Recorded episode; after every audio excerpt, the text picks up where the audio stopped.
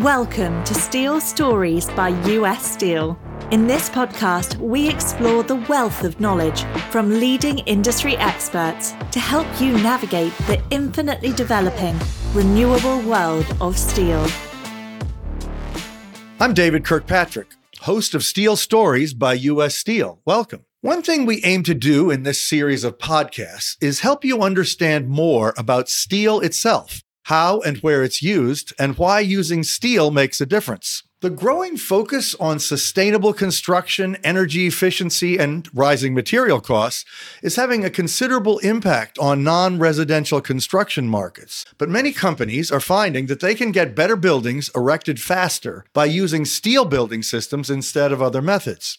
We recently sat down with Tony Bouquot, general manager of the Metal Building Manufacturers Association, of which U.S. Steel is a member, to learn more about steel building construction. So let's get started. Thanks so much for being with us here on Steel Stories, Tony. Thank you so much for having me, David. Glad to be here and look forward to chatting with you. Let me ask a little bit about the background there. What are all those banners behind you? So, uh, the banners behind me are actually scarves. My side gig, besides running a trade association, is I am a soccer coach. So I coach travel soccer for kids, and I am also a big time soccer fan. I, in my travels, I try to catch as many games in as many places as I can. And most of the scarves up here are from games in places that I've seen around the country and around the world. So uh, as I get them, I collect them.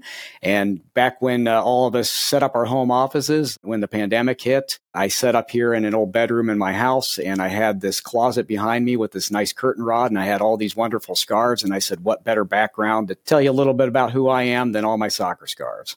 You know, the name of your organization in itself kind of gives me an interesting way for us to start. The fact that it has the word manufacturer in it says something very specific. And it, they say a lot of interesting things about the nature of the buildings that you represent. So just tell us a little bit about what the association does and why is it called a manufacturing association?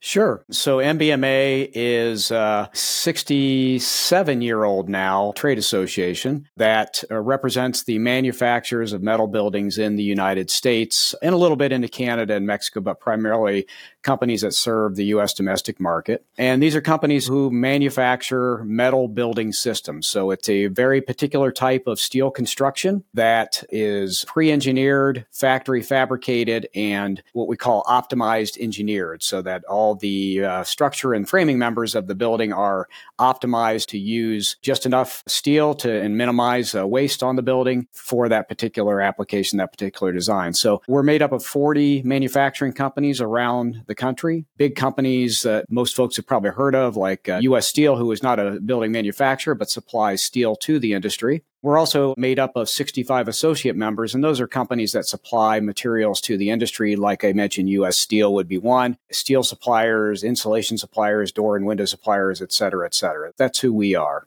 Okay, so we're going to be talking today about metal buildings and to some extent metal roofs on a variety of different kinds of buildings and why that is such an important part of the American construction industry and the role that steel can play in the future of the American economy and to some extent the world economy. So, why don't we start out by you just giving us the case for steel? Steel to me, the case for steel is Number one, it is the strongest building material bang for your buck, right? So you get out of the weight of steel that you put into a, building, you get the maximum amount of strength which is the structure of the building, compared to any other building material. The extension of that is it's also going to be the lightest building, again, pound for pound, to meet a certain building code or loading requirements, wind load, snow load. That's number one. Number two is steel is the most recyclable material that there is in the construction world. Steel is 100% recyclable. So, you know, uh, the steel that we use in a building that we build today, at the end of the lifespan of that building, every bit of that steel can go back into the production chain and become new steel. And there are no other competing building materials that can say that. There are other building materials that have some environmental pluses and minuses, but in the end, at the end of life,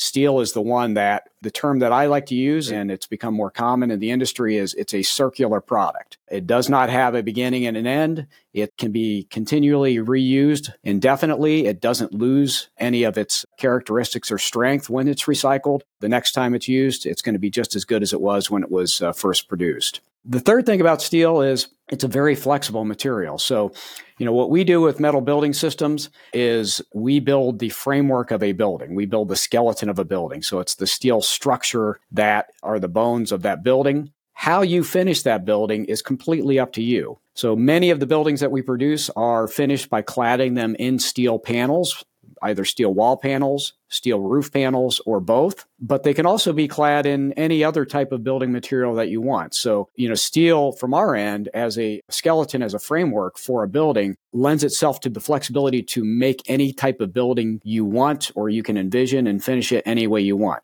One thing I should give a caveat here, and I should have said this when I defined who we are, is our particular construction type, the area of the construction industry that we service is non residential, typically, although we'll talk a little bit about some of the residential applications. And it's also what we call low rise, so one to three story buildings. Uh, so high rise steel buildings, that's not us. Anything three stories and below, about 100 feet tall and below, that's our product. That's where we live. And of course, buildings can be made much taller out of steel too, but by completely different means than the way your members make them. Correct. It's interesting to think of steel as the ultimate building material for the circular economy, which is really what you're saying. I think that's a good thing for us to keep in mind. So tell us some of the kinds of buildings that are made out of steel. I mean, we think of steel warehouses, maybe an airport hangar or, or, something we've seen along the side of a highway. But I know there's almost infinite range of other kinds of buildings that your members can manufacture and construct. We're going to look at some of those later, but Give us some of the range here. Sure. You know, you touched on the ones that are the most common in terms of the sheer volume of buildings that our members produce and are also probably the things that folks think of the most when they think of metal building systems. So the things like warehouses and manufacturing facilities. You mentioned uh, hangars for sure. We, you know, we love those buildings. We build a lot of them. We manufacture a lot of them, but they're definitely not the only uses for metal building systems. So any commercial building that is again in the size range that I discussed in the one to three story range, you can make out of a metal building system, and we do. Some common examples are pretty much any indoor athletic facility that you may have encountered. I'm a soccer guy. I spent a lot of time in indoor soccer buildings. Every one of them is a metal building system. So anytime you want to enclose a large square footage of space and you don't want to have a lot of framing members in the way, a metal building is a good option for that. Beyond that, we do a fair amount of uh, retail buildings. Most Dollar General stores that are built, most Costco stores that are built, O'Reilly's Auto Parts. And I mention those buildings because those folks are among the fastest growing chains in the United States nowadays. And they are able to keep up with that production rate and with that build rate because they rely heavily on metal buildings, which can be done very quickly they're factory fabricated so they can get to site and be erected within a matter of weeks rather than months. And in the retail world, how quickly you can get the doors open and get the registers ringing is the critical aspect of the build. So there's retail. We do a lot of healthcare buildings. We do a lot of auto dealerships. We do a lot of uh, health and wellness centers. We do an area that's been uh, growing quite a bit lately are uh, craft breweries and distilleries. Those lend themselves to metal buildings. And we can talk about that uh, a little bit when we look at some examples of that, uh, some of the features that metal buildings bring to the table for a craft brewery and distillery. So those are just a couple examples for you, David. Terrific. Well, actually, the speed of construction and delivery of the final product is really a critical aspect of what you do, especially in a fast growing economy. I mean, we do want the economy to grow even faster, I guess, but these are perfect buildings for that. So I want to talk about that part of it because these are not exactly prefabricated buildings, but because they're quote unquote manufactured, the elements are essentially built in a factory, right? And then brought to the site and, in effect, assembled. So, why don't you tell us a little bit about the process of creating the building itself? Sure. You know, the distinction we like to make on that is back in the day when our product was in its infancy, and this is even before the association existed. So the roots go back to the First World War, and you've probably heard of Quonset huts, and that's kind of the origin of our industry. And the Quonset huts were these fabricated, standard sized steel buildings that were very quick for the U.S. military to put up, and that's where the industry started. It stayed in that area of having these standard sized buildings right into you know the Sears and Roebuck days, right, where you could order a metal building, uh, you know this size, this size, or this size, right out of the catalog. Fast forward a little bit, and the industry evolved, and by the 1950s, most of the major manufacturers were now doing custom engineering. So it no longer was, hey, you can only order these three sizes of buildings. It's you tell me what you need, we will engineer it for you, and then we will manufacture it for you. The advantage on the speed of construction side, still, even though it's custom engineered, is that it is completely factory fabricated. So when that truckload hits the job site, it is ready to be erected, and assembled with just nut and bolt connections. So there's no welding on site. You have, you know, rafters and columns that come together. They're all bolted together. Uh, you have an erection crew who is experienced in our type of construction erection, and they can very, very quickly put up the bones of a building within a matter of days, and they're ready to start uh, putting exterior finishes on in a matter of weeks. So it's a much quicker process than most of our competitors. Okay. Now, let me ask you something about the building's performance because my foolish, ignorant misconception, my first guess would be, oh, a steel building, that feels like it might be cold. Mm-hmm. I'm pretty sure I'm wrong about that, but tell me why. You are, and you're not the only one with that misperception. The thing with a steel building is it is required to meet the building codes, including the energy code, wherever it's being erected just like any other type of building. So whether you are building a concrete building or a wood frame building or a steel frame building, we're all required to meet the same energy codes and our metal buildings are able to meet them very easily with the proper insulation materials. So the framing of a metal building leaves space uh, within the framing for insulation and for buildings that do require insulation and do require conditioning, heating and uh, air conditioning, they are fully insulated. The insulating materials that are used in a metal building are very similar to what you would see in any structure. It's primarily going to be fiberglass insulation that's backed with some kind of a backer material. However, for metal buildings, those materials are custom fabricated by specialty manufacturers who design them to fit within the framing cavities of a metal building system. One of the nice things about that, David, is that it actually lends to the speed of construction because the insulation products, just like the metal framing for the building, are custom designed and manufactured for that building. So when they get to the job site, they are ready to go. They're ready to be rolled out, laid in place, and off you go on to the next step in the uh, construction process.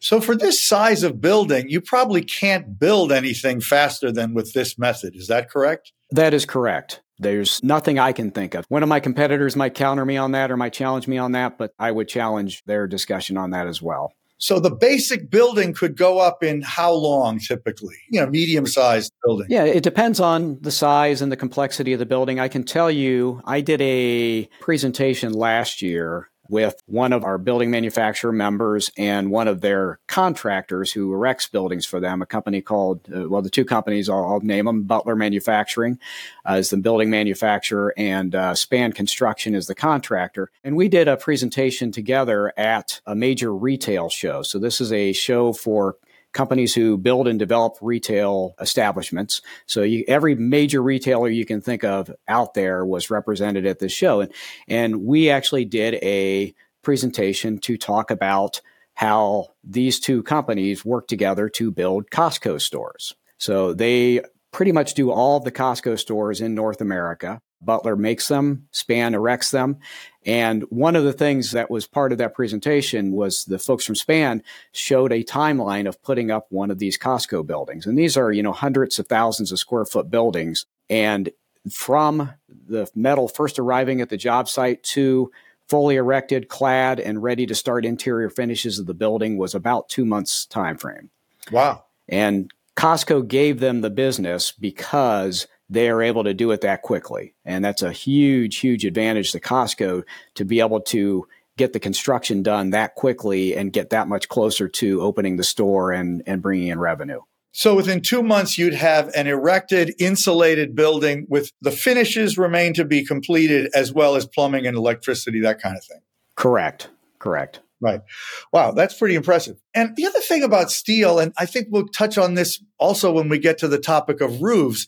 I mean, it really lasts a long time. It is recyclable, which is great. So when it ends up no longer being needed, you can repurpose it easily, but it's really unusually durable, right? It is. And particularly, you know, the part of the steel building that you think about the need for durability would be in the cladding. The structure you expect it's going to last, right? So the metal framing inside the building, you just expect that's going to last. The cladding is, you know, that's what you see. And uh, when you approach a building from the outside, and that's your weather barrier. So that's the stuff that sees the elements. And as long as it's appropriately clad, those steel panels that are used both as the uh, wall framing and the roof framing, they can last, you know, our manufacturers warrant them 40, 50, 60 years, depending on the finish you put on them. And that's just on the finish side of it. You know, uh, the durability of the panel itself will go beyond that. At some point, you know, when you get into those later life years, you may need to repaint the panels, but that's something that's way down the line that, you know, other building materials you would have either replaced or refinished multiple times by then. While we're on this topic, let's talk about for consumers like myself, the part of the building that you're most concerned about being durable is the roof. I own an old wooden house and I recently put a metal steel roof on it. And my wife and I are so delighted, not only by how it looks, but by the fact that when they put up, they said, you know, this could easily last a hundred years. I mean, it doesn't wear out like other roof materials. Talk a little bit about the virtues of metal roofs and why your buildings also almost always have metal roofs. Sure. You have to have the vision for the long term, right? For the longevity. And unfortunately, a lot of people are only thinking in the short term. And part of that is just how long are they going to be in that house themselves and not thinking about the next person. But in any event, the economics of it it makes sense in terms of the longevity of the roof, financial sense, to put a metal roof on, even though it's going to cost you more when you put it on. You can put on an asphalt roof for a half or two thirds of the price of a metal roof. You probably got quotes when you did yours and you, you probably saw that. But the thing is, the metal roof is going to last three times as long. The asphalt roof is going to give you a 20 year warranty. The steel roof is going to last you 60 years plus. So in the long term, it's going to give you better return on your investment. But besides that, it's just you think about that 60 year life, 60 year plus life of the metal roof, and now you've replaced that asphalt roof twice. So you have three roofs. And what's happened to those two layers of worn out asphalt roof? Well, they've ended up in a landfill. So, from a, an environmental standpoint, it's a much more uh, sound decision to make to go with a steel roof just because it's going to last longer and you, are putting less waste in a landfill that way. Well, let's talk about another environmental aspect of it, because it's a sort of main theme of this entire series of podcasts is sustainability.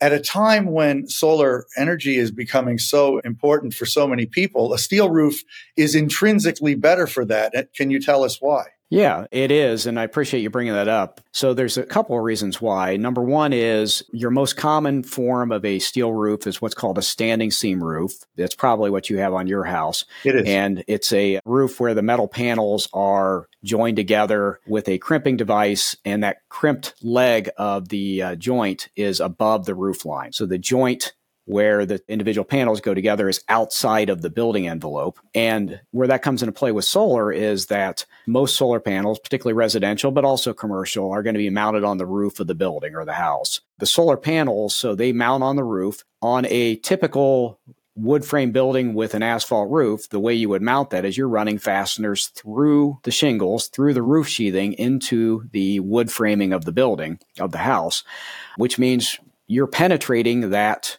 weather barrier that you spent so much time and effort making watertight on top of your house. With a standing seam roof, the advantage you have there is those upright ribs where the two panels are joined make a great place to mount your solar panels. And there are uh, proprietary uh, clipping systems that are designed to clip to those standing seams mount the roof panels up there without any fasteners going through the roof itself. So you have no penetrations at all. So that's number one on the advantage side. The second, even bigger advantage is first off, let me ask you this question, David. How long do you think photovoltaic solar panels last? What, like 10 or 15 years thereabouts, right? It's longer than that. They're more 30 to 35 years for the solar okay, panels. well, then I didn't know. Okay, yeah. well, thank you for correcting. So, solar panels will last you 30 to 35 years. And after that, they'll still continue to generate electricity. It just you start to diminish the amount that they're able to generate. So, you have a 30 to 35 year lifespan product now that you're putting on your roof. And imagine putting that onto either an asphalt roof, right? So, asphalt uh, roof shingles for a residential or for a commercial building, what we call a membrane roof, which is a rubber membrane roof, which is probably the most common competitor to a steel roof in a commercial application. So the problem with that is both of those roofs have a lifespan of about 20 years. So you have this membrane roof in a commercial building that's got a 20 year lifespan. You have an asphalt shingle roof that's got a 20 year lifespan. What happens when you have to replace that roof? And you have solar panels on top. Well, these solar panels still have another 10 to 15 years of good life in them, but guess what? You got to disassemble them, take them completely off of your roof to replace the shingles or the uh, the membrane underneath. The advantage of a steel roof is that steel roof has a as we talked about 60 year plus lifespan so the roof is going to outlast the solar panels and you don't have that problem of the roof needing to be replaced before the solar panels are ready to go well, since we're talking briefly about residential, what is a barndominium? And tell us more about where that word comes from and what it means. Sure. Barndominiums, it's a small subset of what our manufacturers produce. Uh, so they are metal building systems, but they're smaller ones and they are used for residential applications. And, and basically what they are, where they came from is folks who live in more, typically more rural areas that have larger properties and they want to have a residence and a call it a utility building, and I'll come back to that term in a second, but they want to have those in the same structure. They will build what used to be a barn, and now it's been dubbed a barndominium. So it's a combination building that's got a utility section to it and a residential section. In the utility section, what we're talking about here is think about stables for your horses if you raise horses. Think about garages for somebody who is a car aficionado or a large garage for somebody perhaps who has an RV or mobile home that they want to have a place to house that. So instead of having separate structures built for the two of those, they're built as one single structure and metal buildings lend themselves well to those types of structures. As I mentioned, you can frame them up with the steel. They have a wide open space inside so you can finish off the inside any way you want Metal buildings are very good for doing high ceilings, which a lot of these structures have, where you have a two story ceiling area for your car area, for your horses, whatever it is. But then you can finish off the residential side of the building just like any other house. So these have become more popular. A number of our manufacturers build these and they can be dressed out any way you want. If you go online, we actually have an associate member who specializes in these structures. It's a company called Our Barndominium Life. You can look them up online and see all kinds of neat designs of the stuff that they do. Very cool. I want to quickly, in just a minute, go through some of these buildings that are made out of steel that might not appear to be. And for those of us who are watching the video, they'll be able to see it, or people can click the links later to look at them. But before we do, I wanted to ask you about a little bit more of the global nature of this industry. Because in my understanding, this kind of construction has been more common in developed countries like the United States. But as the developing world is developing so rapidly, I would assume that this is a method of construction that is almost certainly going to grow very dramatically in Africa, Latin America, parts of Southeast Asia, etc. Am I right on that? You are, and we get inquiries uh, fairly regularly from folks all over the world about joining the association or about getting information or about ordering our uh, technical manuals and guidebooks because we basically wrote the book on metal buildings from the design side and the technical side. We work with those folks. Our association is focused strictly on the domestic market, so uh, folks like that don't really fit for our membership, at least not at this time. But we certainly support them and you know share our wisdom and our, our technical know-how with folks from around the world who are getting into that. We have a, uh, a member, a fairly new member. They are an associate member of ours, so they provide goods and services to the building industry who is out of New Zealand, a company called Donovan Group. And, and they actually have some proprietary structural components that are used in metal building systems in New Zealand and Australia in that part of the world. And uh, they are trying to bring those components to the US market. So they joined our association as a means of doing that. So they do enough work with metal buildings down there that they developed some proprietary uh, products there and now are, are looking to expand worldwide. But clearly, this is a global growth business, it seems to me. Sure. We're talking global issues. One of the things that is interesting about your industry is that almost all the steel that is used in buildings made in the United States is itself made in the United States, right?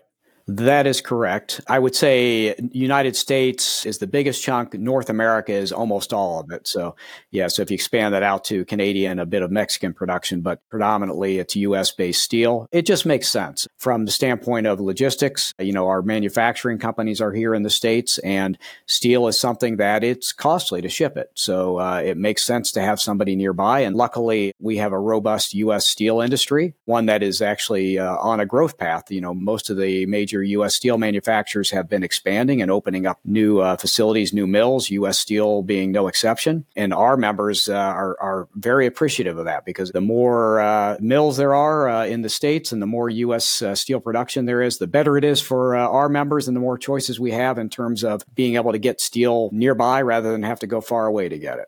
Right. And of course, it's another key aspect of sustainability that the shorter the distance you have to transport the materials for a building, the more green in effect that building is because there's less carbon emitted during the transportation process. Absolutely. And that is actually part of the calculus that goes into what's called LEED certification, which is the green certification of a building. There's a whole program around that. And that is one of the elements when you compute a building's LEED score is how far did those building materials travel to get here? Okay. I have to ask you, what are girts and purlins? I love those words. Both of those words are great. They are great words, girts and purlins. I wouldn't say they are terms exclusively used in the metal building industry, but they're probably it's the most common place you hear those terms. But basically, they are what we call them secondary framing members. So you have the primary framing members are the big steel columns and rafters. Think you know, steel that's 12, 24, 36 inches deep, big, massive steel sections. Those are the primary frames. Those are made out of heavy steel and they are welded shapes that are uh, welded in our member factories.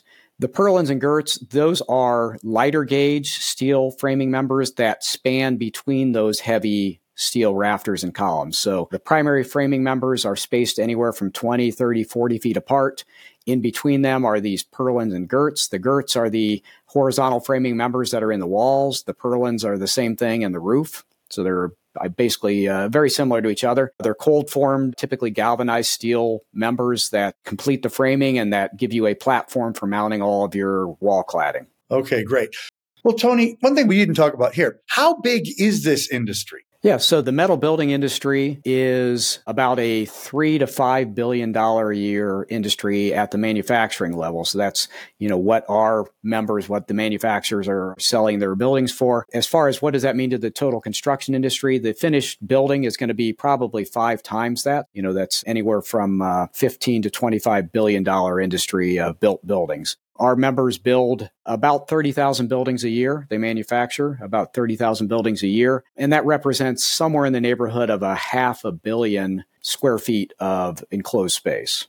So that gives you a sense of the size. What percentage of total construction of this kind of non residential buildings does that represent? So the low rise non residential buildings, we make up about a third of it. It's a big portion of it, and it's the largest chunk of it by any one single building type. So the folks who we compete against in the concrete world and the wood world are a smaller percentage of that pie than we are. Maybe one thing I didn't ask you was what are some of the most common misconceptions about this form of building? So, you know, we've touched on some of those already, David. The number one is that every metal building system is that steel warehouse that you see on the side of the highway while we do a lot of those buildings and our product is the best fit for those types of buildings, that is by far not the only way you can configure or use a metal building system. And I think some of the photographs that we looked at today answer a lot of uh, those questions on how do you use a metal building system to do something that looks different than that. You can see all the different shapes and sizes and finishes and uses of buildings that are all metal building systems and they're great applications. The other misconception that folks have is that uh, metal, because because it is conductive of temperature, so heat and cold, that metal buildings would be hard to insulate and that metal buildings would not be able to meet the energy codes.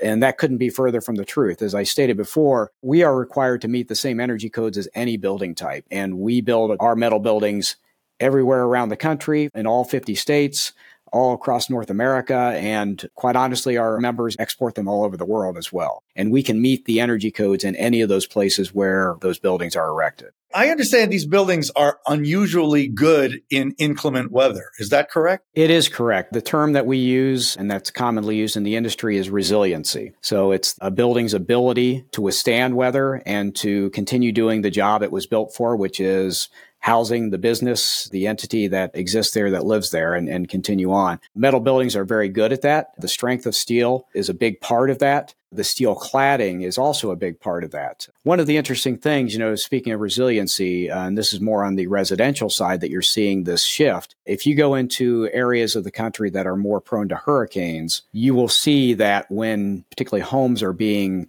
repaired and rebuilt, that the most common roofing type you're going to find on those buildings is going to be steel roofing. And there's a reason for that. And you can see lots and lots of examples online where areas where hurricanes have come through, and you'll see tons and tons of damage to all the other roofs in an area. And then you'll see this perfectly intact steel roof among destruction. And it's just the nature and the resiliency of steel and of steel roofing products that has gotten folks to realize that's the way to go in those areas.